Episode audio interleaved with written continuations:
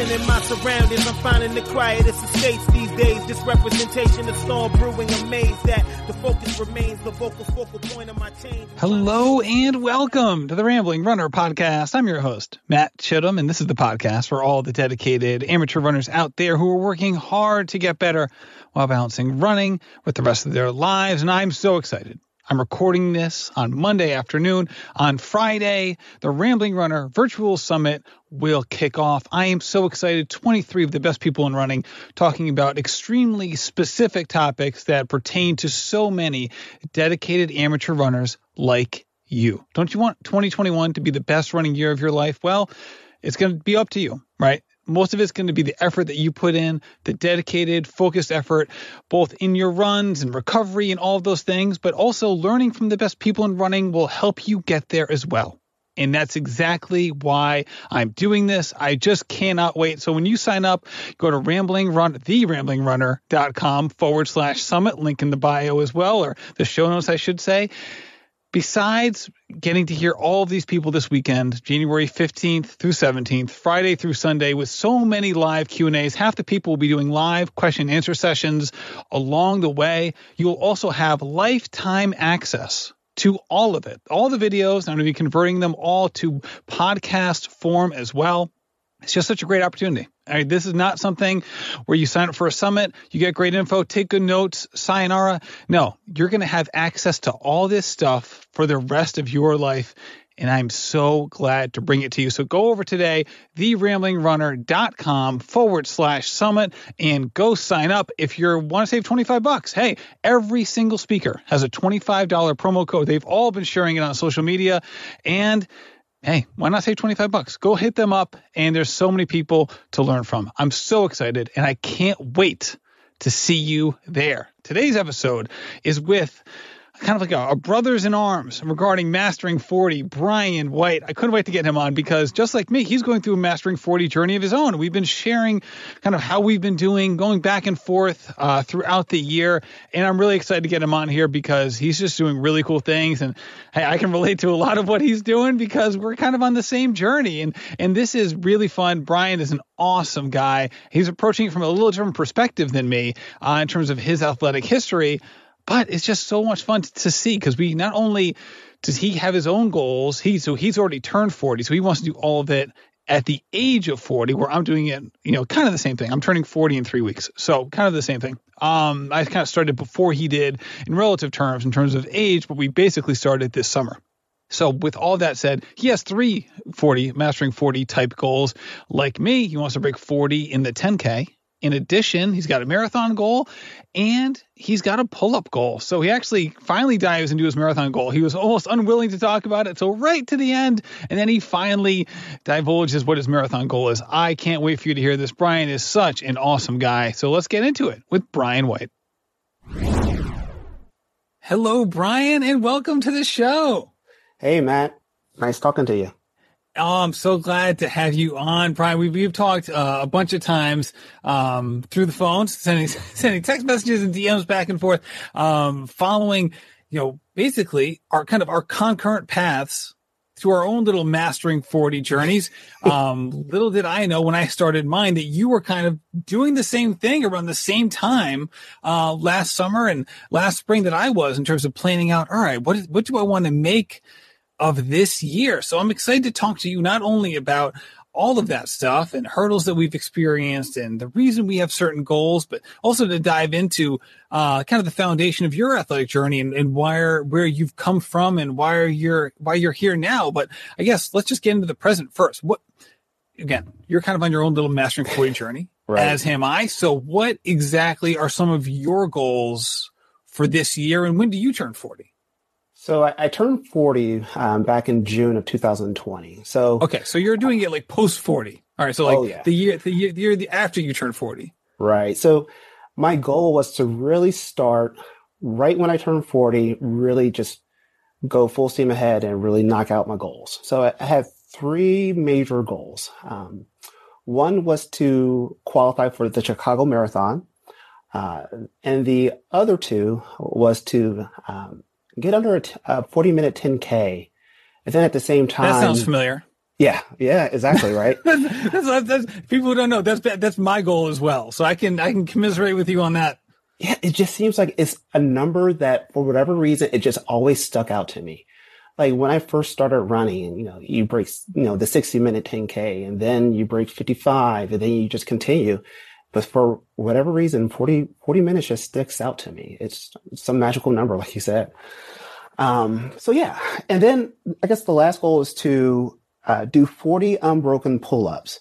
So one of the things that I've done prior to running was uh, I did a lot of strength training. I've been strength training since I was 12 years old.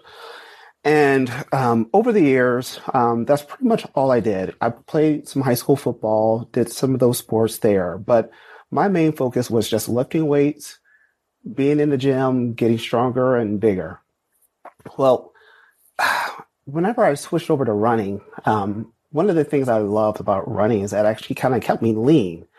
Um, but one of the things I always made a, a, staple in my workout routines was to do a pull up, or to, to do pull ups. And so I've just always been able to do them. And, and whenever I would go to these, you know, exercise or fitness expos, uh, I would always enter a pull up contest and my breaking point would always be 30 reps.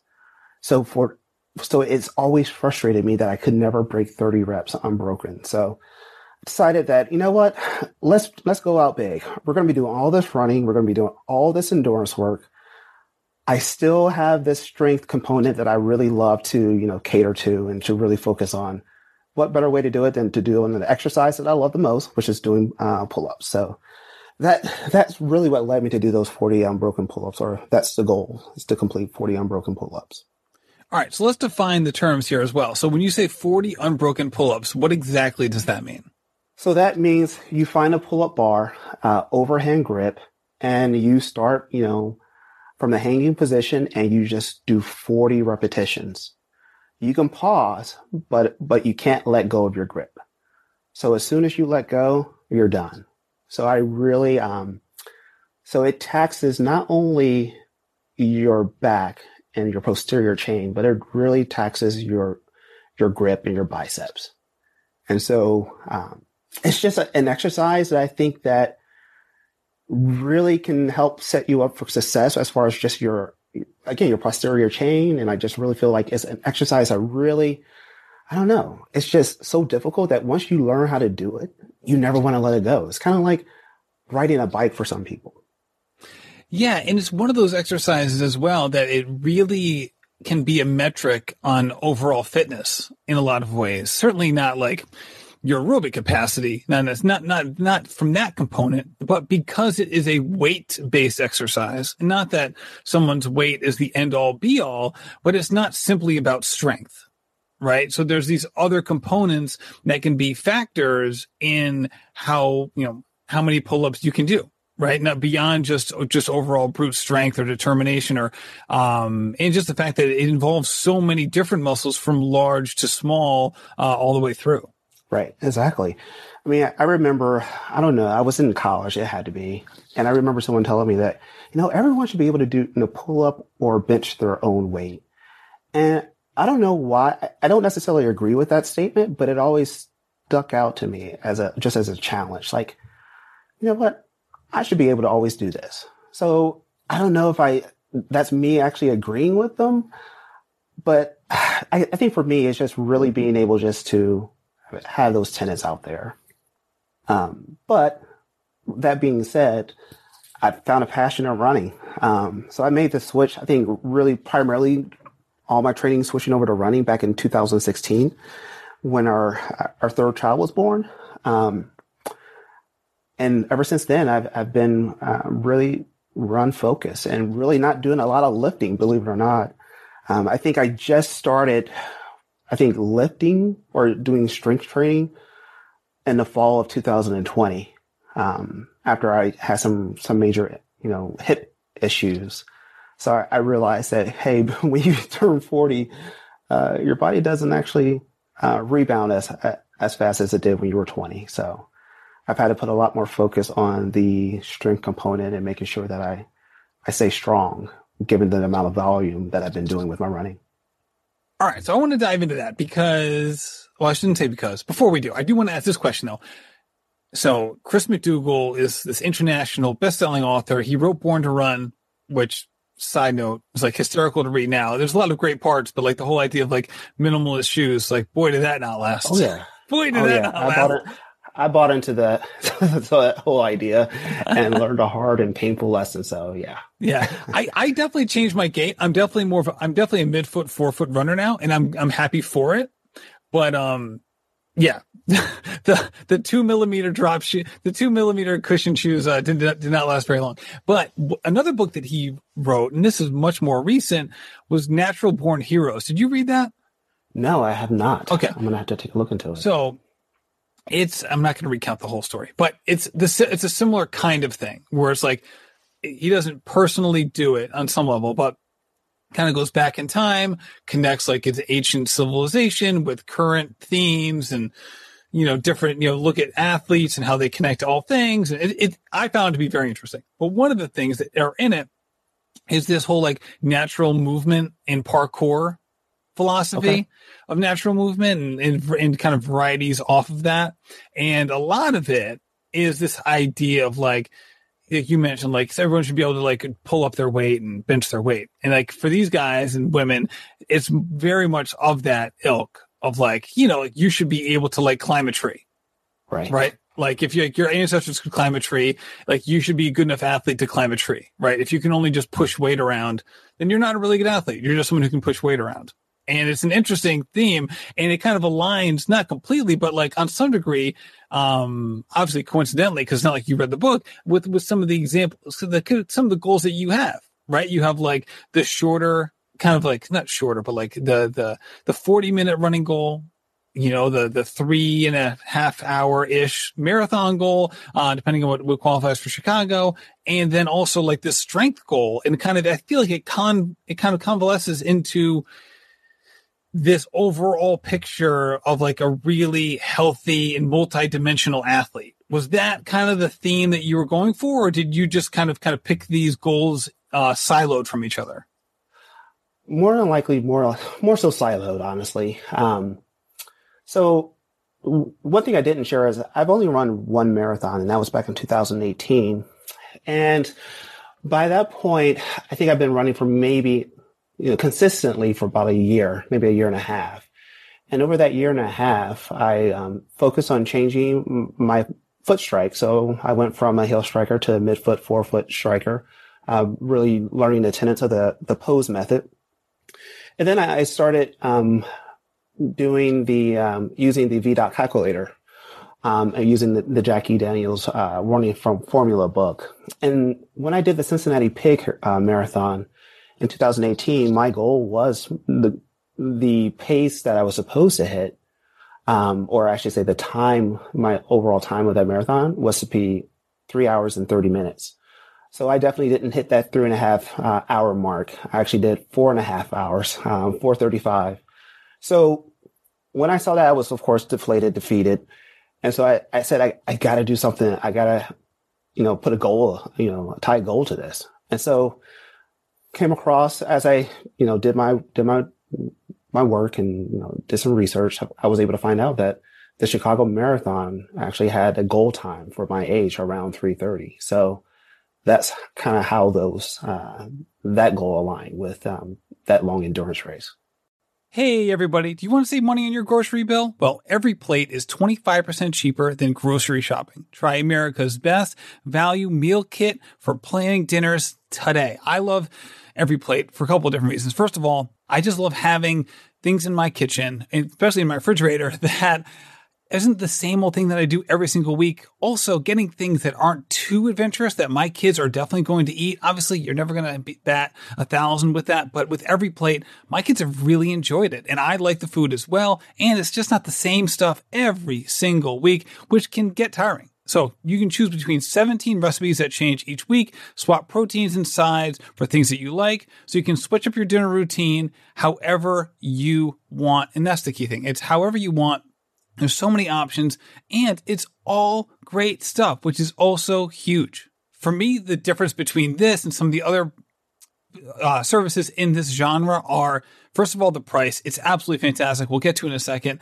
The kinds of meals that are provided, that they're really good, but not too adventurous, have also been a huge thing for me. And now I've been using these more often now that groceries have kind of gone up and the price for every plate has pretty much stayed the same. So try every plate today. It's $1.79 per meal by going to everyplate.com and entering code RamblingRunner 179. That stands for $1.79 per meal. So get started with every plate, like I said, for $1.79 per meal by going to everyplate.com and entering code RamblingRunner 179 today. That's up to a $104 value.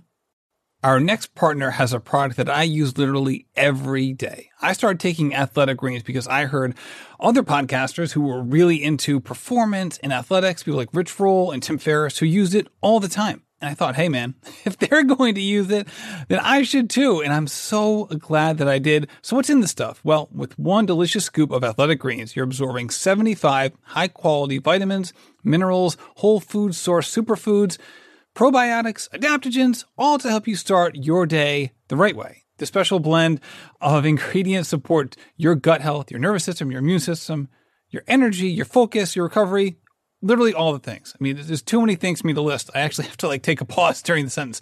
Uh, but it's it's legit, and I'm so glad that I use it.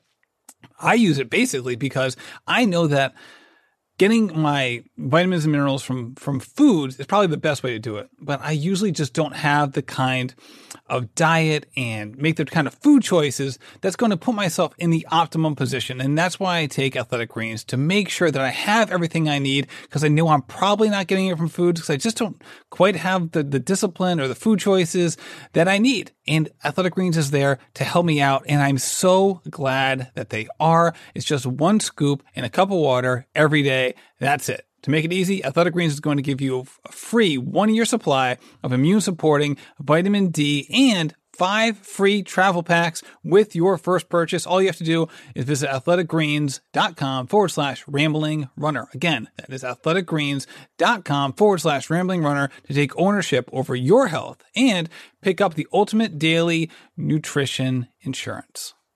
All right. Well, let me ask this because so you come to running much later it's not like you weren't in, you're like you're an inactive person, right? You were very active, you were strong, you were, you know, in the gym a lot. So you come to running a little bit later. You have this marathon experience that does not go well, right? There's nothing wrong with a four and a half hour marathon, but missing your goal time by an hour obviously is a deflating experience, no matter who you are. So what about that experience catapulted you to want to get back into it to not only do it again, but to get to a whole new level as opposed to just be like, you know what? I tried running. It wasn't great. Didn't hit my goal. I'm going to try something else. Well, I mean, that's a great question. I mean, when I completed that race, I was done with um, marathons. Um, I, I, didn't want to do another one. Um, I wanted to go back to obstacle course racing, which I started doing in 2017 um, that seemed more fitting to you know my love for my newfound love for running, but also that strength component uh, with those obstacles. But when 2019 came, um, I I said, you know what, I really want to focus. I can't have, um, I can't go, I can't go from road to trail running or from road to obstacle course racing every other month. I really need to stick to one. So in 2019, I really focused on my obstacle course race races. And I said, you know, for 2019, I'm going to focus on OCR obstacle course racing. And then in 2020, I'm going to focus on road racing. And I really want to kind of hit this 40 minute 10K. And I really want to do this, um, some strength component, this 40 uh, unbroken pull ups. And then the more I thought about it, I said, you know what? It's time to, to do the marathon. Um, by that point, at the end of 2019, in December of uh, 2019, I signed up with McKirdy Trained. And when they asked me, you know, when I met with uh, my coach, Jack, Jack Polarki, he said, you know, what are your goals? And I said, you know, these are goals that I have. And honestly, I'm thinking about doing the marathon again. Um, I want to qualify for Chicago. And so he said, we, we can do it. We can go after it. So that's kind of how it, it went. Um, unfortunately, the you know pandemic occurred or happened, and so that put kind of a, a stop on on everything. Um, I was supposed to do the Houston Marathon. uh, this next weekend or um, in a week, and it just didn't happen. So uh, with that, I decided, you know what? Let's continue on with the volume. And at the same time, I got injured. So I don't even know where I, where I, where we were, Matt. I just started rambling. That's exactly the name of this podcast, man. You're in good company. Um, right. So with OCRs, this, this, this, you know, that sport, you know, is, is really unique. And in so many ways, it's like, I can see why so many people gravitated towards it. Right. I mean, it really does, especially someone with your background or people who maybe, um, were diehards in another sport and then came to running later. They could view it as this kind of combination of the two, and it really does work for a lot of folks.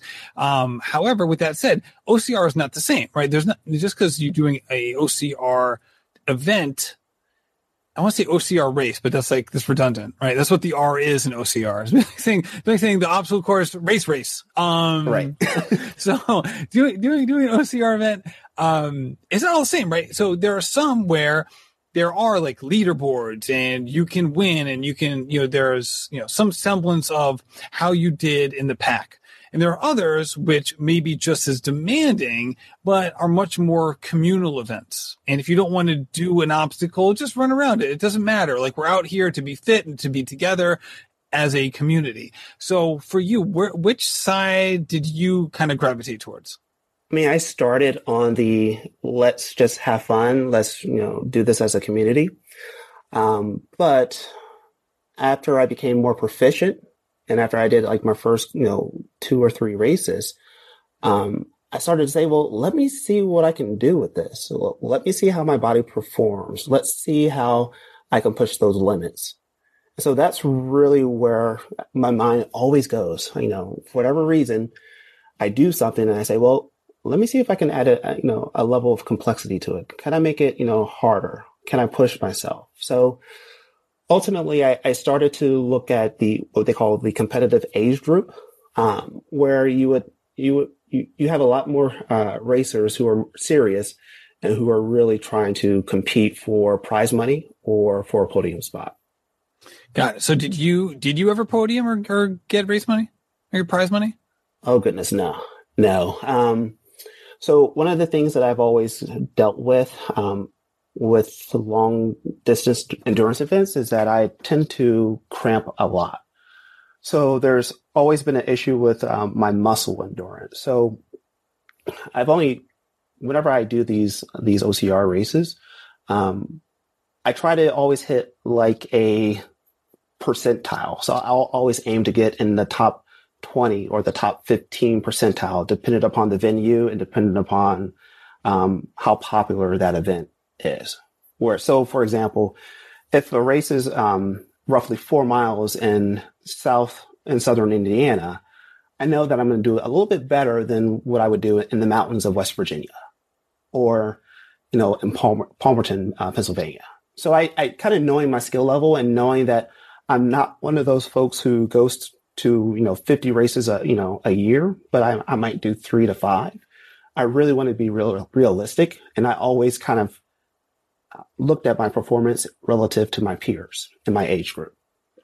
So how has your strength training evolved over the last three years, going from mostly in the gym to OCR, go from so mostly in the gym to OCR and marathon, kind of semi overlap, but over the same two year span to now where you have a, these huge running goals and also a pull up goal, but the pull up goal can, you don't necessarily have to be in the gym all the time for the pull up goal, right? You can really just focus on that one area of your life.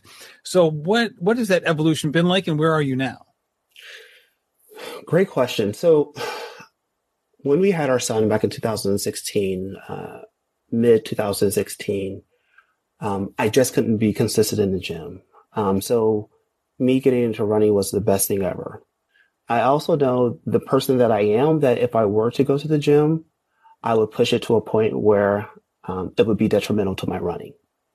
So I went cold turkey in the gym. Um, I didn't lift weights. I want to say for two, uh, two to three years. Um, so, and then even when I would do that, it would be maybe once or twice a week and it would be something very, very light, knowing that again, if I were to touch a dumbbell or a barbell, I'm going to try to put as much weight on there as possible and do it for, you know, 10 to 15 reps. That's just who, you know, who I, who I've always been.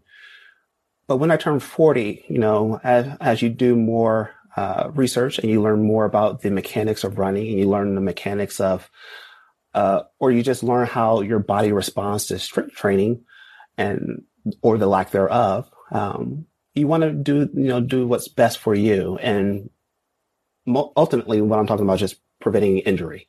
Um, so I just realized so over 2020 that I was just getting injured or would have these ailments that would come up. I would address them. They would go away. And so I'm like, why am I going through this whole, um, back and forth? Why am I going, going and going through this vicious circle of getting injured and, or having these minor tweaks? And all I have to do is just do some, you know, small, a small little bit of, you know, strength training. So around, again, around fall of 2020, I decided to, you know, let me just go ahead and do instead of, you know, spending like two hours in the gym, you know, four to five days a week, let me go ahead and go to the gym 30 to 45 minutes and do pure strength training, not something that focus on, uh, on muscle, muscle growth, really just focusing on strengthening those muscles and those tendons. So now so still a lot of core, um, still me focusing on my, my leg strength, of course, but making sure that I also uh, focus on um, activating those muscles that you use when you run. So for me is making sure that my glutes are activated, you know, that I'm, you know, strengthening my glutes. Um, for whatever reason, those seem to be the weakest, I guess, link in my posterior chain. So just really focusing on that, um, focusing on those exercises or those muscle groups that really can not only help me with running, but also just help me with and just my posture, just all that good stuff. Um, it's a lot. Um, I, I, think I remember, I think I was in a, involved in a, a wreck maybe in 2000, goodness, 2014. And the, uh, the chiropractor said, you know, Brian, you have the neck of like a, of a 50 year old or a, a 50 or 60 year old, someone who's, you know, 20 years older than you. You really need to focus on, you know, strengthening, you know, your back and, you know, your posture and things like that. So again, strength training, you know, not only helps you from, you know, a performance stance, but it also just helps you, you know, with this quality of life. I don't want to, you know, be, you know, 60, 70, 80 if I, you know, if I hopefully make it. I don't want to, you know, have any ailments. I want to be healthy and just, you know, enjoy life. I mean, that's what we're, you know, that's what we really all want to do, right? So that's what I'm really focusing on. Not focusing on anything of the aesthetics, but more so on the performance and quality of life. What was that like to hear someone say that about you? Because I've seen pictures of you. like even now, like you're not focusing on strength training. You're a strong guy. And you're, you know, you're like, I'm not worried about aesthetics. Well, it's easy to say that you're aesthetically like just fine. You're, a big, strong guy.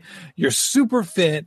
And to, to sit there and have a doctor be like, yeah, your back is like the equivalent of like a 50 or 60 year old with your physique. What was that like to like to hear something like that? It, it, was terrible. And I actually, I remember why or when this happened. It happened in 2015 because my wife was pregnant because she and I both went to the chiropractor at the same time. Um, she was going because she just wanted to get some adjustments because she was pregnant. And I was, you know, recovering from this, this car crash. So sitting there with my pregnant wife, him looking at my x-rays, him go, giving me that news. I'm just like, then what the hell I've been doing all this work in the gym for the past, you know, 35, you know, or in the gym for these past, what, 23, 25 years. It's, it's a slap in the, you know, you realize that, you know what? You think you know everything and you think that you're living, you know, a healthy life and you, you're not, you know, you, you know, you really need to kind of take a step back and re- really reevaluate how you're treating your body. Yeah, it, it, I can imagine being so frustrated. like I've yeah. spent so many hours, you know, 10,000 out, 10,000 hour rule my ass, right? Like you yeah, know, at that exactly. point, I spent so exactly. many hours and they're like, yeah, uh, yeah, it's like you've done nothing. It's like you've done nothing. And you're like, oh, good grief. Like, yeah. Um, so at this point, as you have changed your strength routine and now you're doing all these other things, um, to work on much more running focused type work. Have you noticed a difference in your running? Again, I know it's hard to differentiate because you've also run more. So like, how do you really identify what's helped and what hasn't? But ha- have you been able to identify um, strength work or things of that nature that have helped your running? I would say yes. Um, one noticeable way is um, how I run hills, uh, uphill and downhill. Um, I would say that if I were to do like a hill workout um, that was prescribed, you know, my legs would be trashed the next you know, few days. Um, now I can run, you know, I honestly feel like I can run a hill, you know, that's probably one of my strongest uh, attributes as a runner. Uh, running downhill is another strong attribute for me. You know, you see a lot, a lot of people run downhill, they kind of put the, pump the brakes, you know, and land on under the heel of their foot.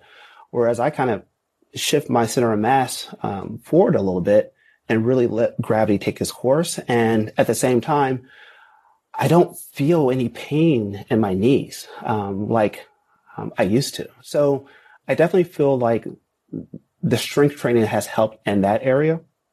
I also think that I just feel like my muscles can take a beating or like my body can, you know, can endure the increase of volume. Um, so it's, of course, it's now, I'm now in marathon training. Um, so of course the volume is increasing, but I, I think anecdotally, um, I've been able to kind of handle the volume. I think I want to say in October or November was my, I think I ran the most miles ever in a month. And I didn't even realize it until like mid December. It was just because I just went with what the plan was and, you know, just went after the task. But then when you sit back and you kind of think about the work or you look at your your, your notes um, or your your run log, you realize that hey, something's paying off. Something's something's happening right here. All right, so let's talk about marathon training. So when is your marathon, and which one are you doing? So I'm doing the McKirdy Micro Marathon in Michigan, and that's on April 25th. Okay. So, all right. So you got definitely have some time, and I know you've been building up to it.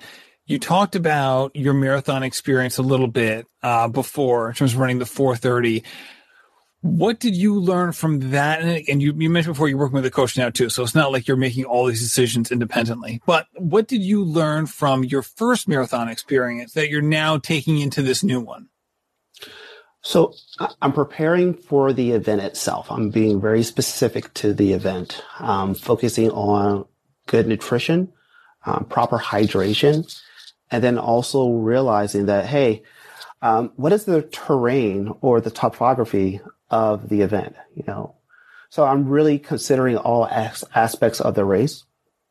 And then I think also having a coach, I think has really helped me just build my confidence with my quality session. So really increasing the pace and being comfortable at the faster paces.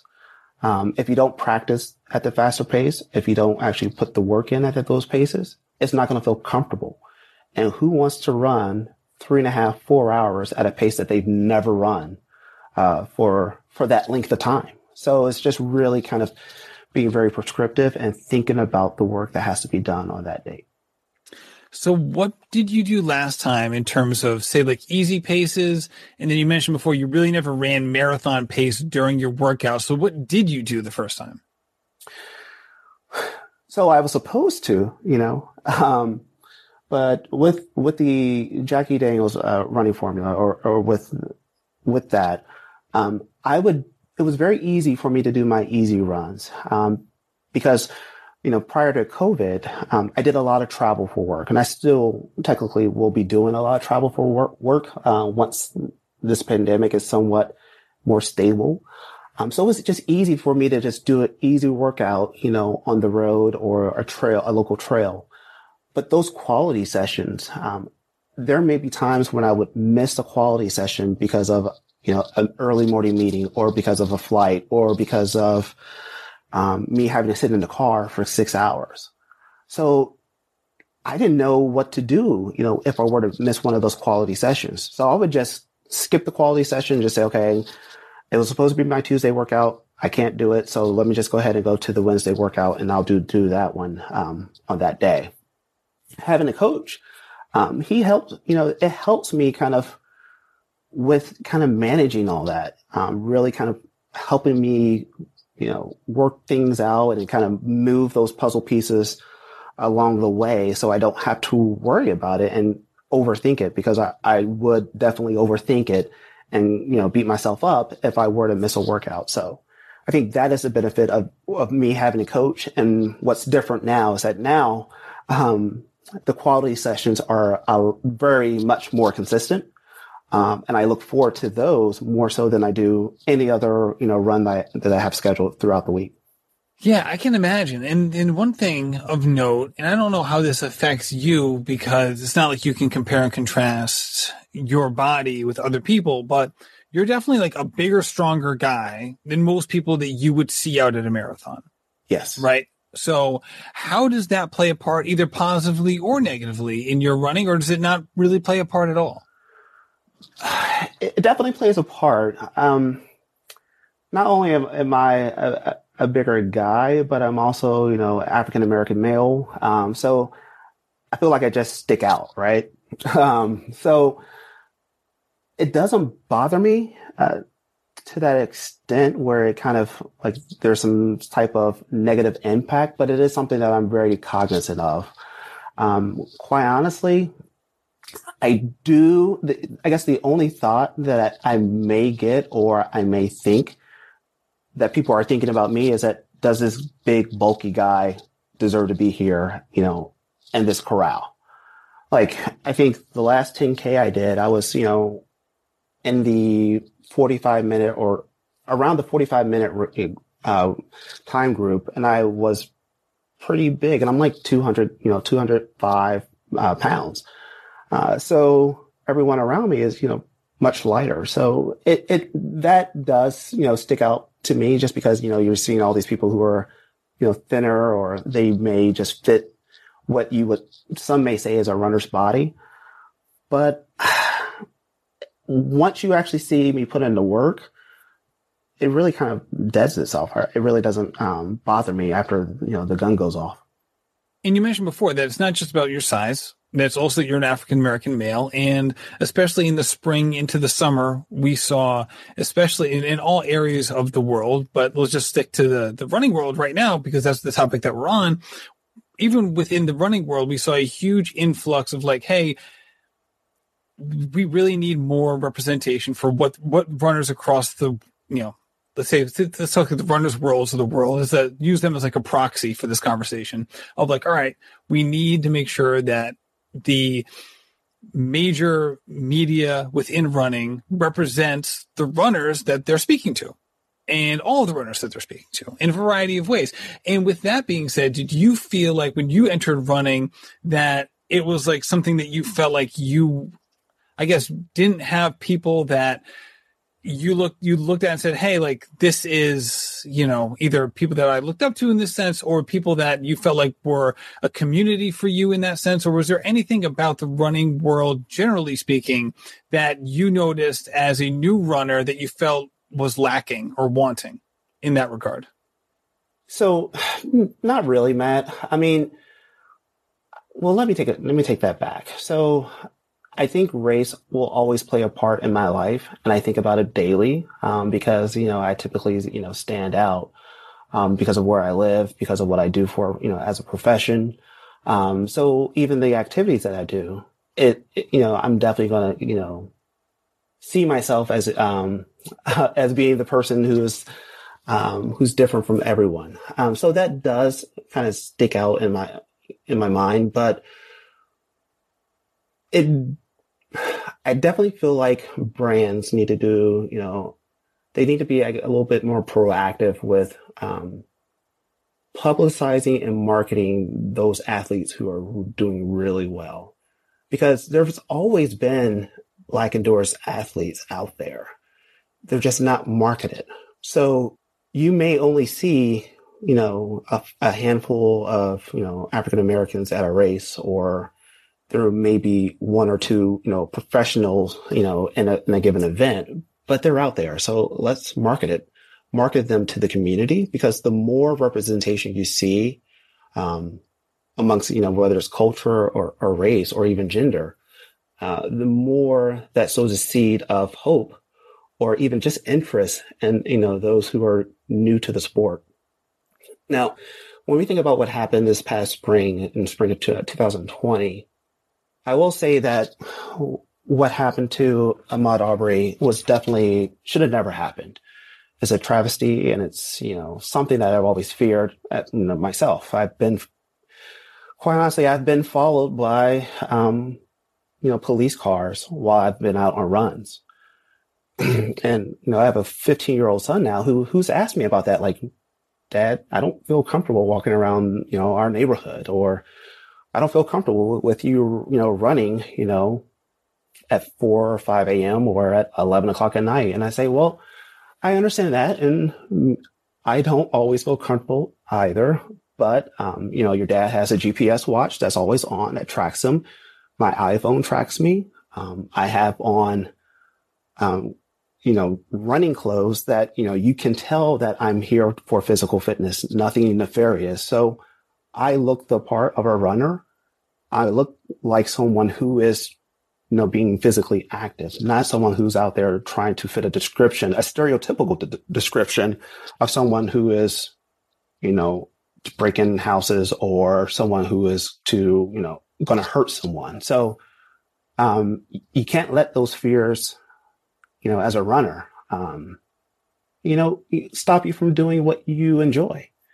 Um, so that's kind of my approach, and that's always been my approach. Um, just be cautious. So I, I just always just you know let me be the you know take the cautious approach, but also make sure that you know not let that fear you know take over. Yeah, I, I well, first of all, thank you for being so candid and honest about it. Um, when you've had those moments where that fear has maybe perked up or that it can be a uh, substantial emotional drag on you because certain things are happening either in your community to you personally or just you know nationwide.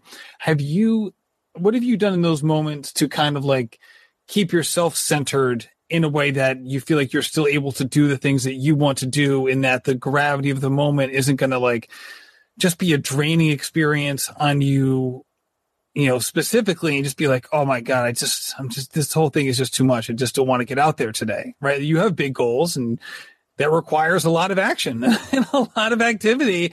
And yet some of these things can be just a draining experience. And how do you kind of overcome that in the moment? You know, I, I, I honestly think about myself as, you know, setting a good example for my children or, so not only that, so that's, I think, the number one thing I think that kind of helps me get out the door. Uh, but it's also usually when these events happen, you know, in society, um, it reverberates not just with um, my physical activity, but also me professionally. Um, so I'm seeing it at work or, you know, I'm talking about it at work um, because there's not a lot of um, African American males, you know, in the position that I do. So I, am either mentoring people or working on initiatives to kind of help uh, with the uh, mental uh, health uh, of African American uh, individuals uh, that I work with. So I'm really trying to focus on, you know, t- you know, stepping up, taking a leadership opportunity, and really addressing the, the issue at hand instead of, um, again, letting it, you know, rule over me because, you know, if I don't do it, um, who is, you know, if I can prevent, you know, the, the next prof- you know, professional, you know, African American male from having to do all the heavy lifting, let me go ahead and do it. You know, I want to make sure that, you know, if my kids, hopefully, prayerfully, they actually decide to pick up running, none of them have interest at this time, but hopefully they do. Um, I want them to, you know, run outside, you know, and not have to have that fear of, of being attacked. Um, I want my daughter, you know, I want her to be able to enjoy, you know, the, you know, we live in a suburban slash rural area. I want her to understand or know the beauty of, you know, going hiking or running along the countryside. She, she deserves that, you know, she does nothing wrong. That's her, that's her right. So I've really kind of taken that leadership approach and that leadership mindset when it comes to these uh, racial issues. Well, I appreciate you talking about it. I know that's not the, the point of why you came on today, but I do appreciate you indulging me because you know these are these are big things, and it, it has, as you mentioned, You know, it is something that's affected you in your life. So I do appreciate you getting into it. Oh, my pleasure. With all that being said, with a couple months till your marathon, yeah, you talked about the things that you guys are working on and what you're trying to do. How is it going? And do you feel like you're on target to reach your goals? I feel that I'm on target. Um, things are going well. So we started uh, my base building back in December.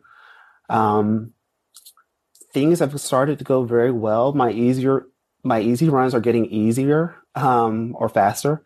Um, I'm starting to really enjoy my quality sessions again. You know, once you you stop doing your quality sessions and you know you're in your base phase, you know strides really aren't that hard. You know, it's just something to kind of keep that turnover um, there. So me getting back into the quality sessions and you know that getting out of my comfort zone, um, I think is really going to help me. I would say honestly, when I think about my race on the 25th of April, um, the mental side and me being comfortable with getting uncomfortable, I think will be the, the biggest um, variable in whether or not I qualify. Well, you can't, qual- this isn't a uh, Chicago qualifier, but it is a Boston qualifier. Um, so it depends. I mean, it really depends on, you know, just that mental edge that I have. Um, with the pull ups, I don't have any concerns about it. I think that um, once I complete the marathon, I can put in a, a, good month of solid training. I think that will actually help me, um, you know, to avoid those post marathon blues that everyone talks about. So I definitely feel like switching on to another goal immediately, I think will help me, especially since it's not running related. And then with the uh, 10K, I'm hoping and praying that the threshold runs that I'm doing will help me um, get closer to that goal because it may not, I may not be able to hit that goal um, if there aren't any races, um, you know, before my birthday. But I would love to give it a, a you know, a, a, hell of a try um, as a time trial um, at some point. All right, I'm breaking up the VDOT calculator as we're on the phone right now. All right, so you mentioned before this thing is, is, is very useful. All right. So let me break it out. If you were able to run a 10K, let's just pop it in there for 39.45, right? So 39.45. If you were able to break 40, that would be 623 pace. So if you were marathon ready, and you know that means like putting in the requisite miles so that you can complete a marathon and all of that.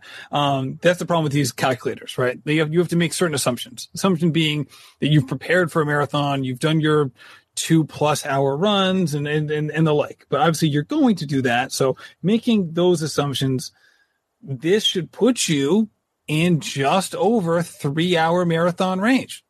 Exactly. So you had this goal breaking 40. You had this other goal of three and a half ish. Those goals don't really align.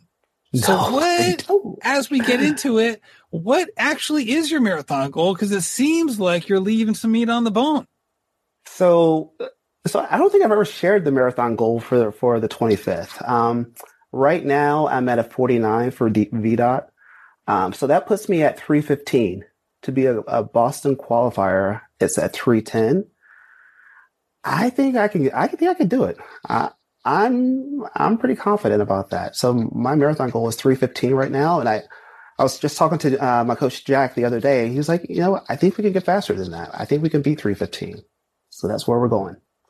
All right, there it is. I'm excited for you. This is really exciting. I'm like, I just got my VDOT score. Again, for anyone who doesn't know, uh, people, there's a lot of different training systems out there. We have the same, uh, we, we both have coaches who work from McKirdy Train. So we use the VDOT system, which basically is like a metric for how fit you are. So it's not perfect. There's some range there. All right. All that being said, I actually just got mine moved to 48. So I I know what you're saying.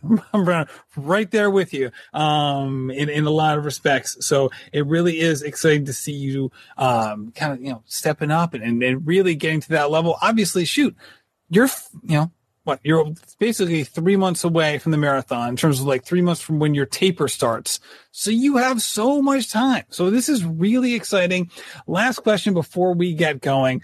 Um, from a, an improvement perspective, especially regards to the marathon, is it what what is the key thing that will help you get to that next level? And i say that in light of for some people they're just aerobic monsters. They can run all day. They just need to increase their speed and things like that. Some people are the opposite. Some people are a little bit of both. Where do you fall and where do you need to really um, kick things up a notch to get to that next level i think it's, it's me staying mentally di- dialed in um, these long races, um, you can be by yourself. You're kind of like on an island, um, for the most part.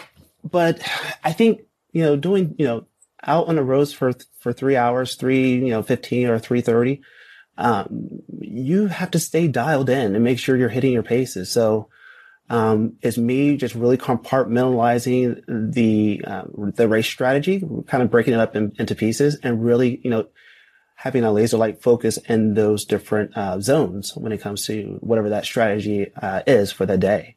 So I think that is always for me is, you know, me not overthinking it and me just going out there and not only doing the work, but having fun doing the work. Um, enjoy, enjoy the time. I mean, the marathon should be a celebration of all the, these past three to four months that I've been doing. So let me go after it.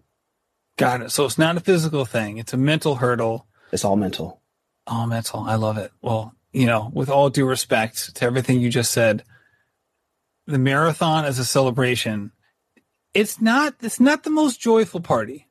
No, not the most joyful. But, I've been to a couple marathons. So have you. It, it, doesn't, especially near the end. It doesn't feel like balloons, lollipops, and birthday cake uh, near the end. But I know, I know what you mean, though. But it's fun. Like whenever I can, you know, whenever I finish a long endurance race, I always say, I'm never doing that again. And then what do you do? You know, a few weeks later, when's the next one? Or I think I could do it again. So. And here you are doing exactly. it again. I love it. Brian, thank you so much for coming on the show. This has been a blast. And if people want to follow along with you in your journey, where is the best place they can go? Uh, you can follow me on Instagram. Um, my name is at Catalyst. That's K A two L Y S T. K A two L Y S T. Brian, thank you so much for coming on the show and good luck with all of these goals. Thank you, Matt. It's been a pleasure.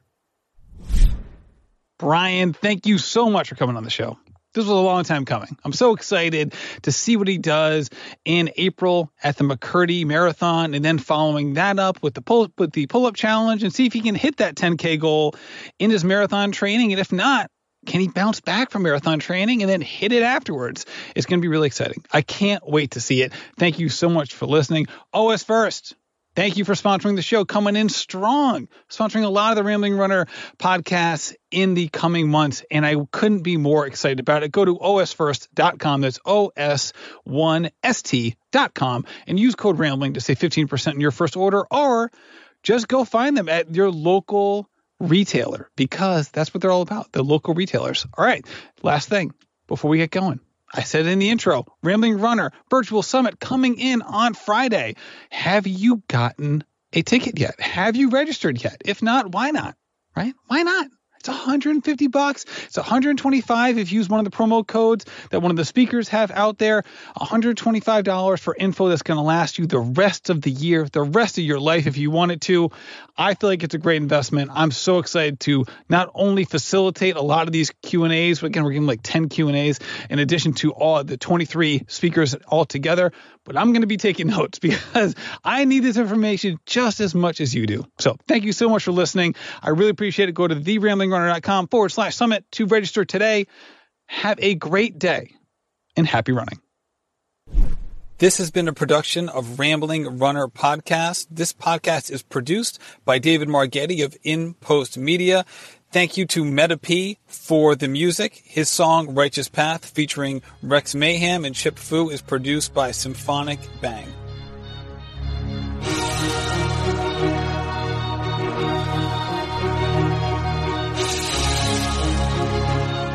Yeah. Enterprising in my surroundings, I'm finding the quietest estates these days. This representation of storm brewing, amazed that the focus remains the vocal focal point of my change. I'm trying to show this industry.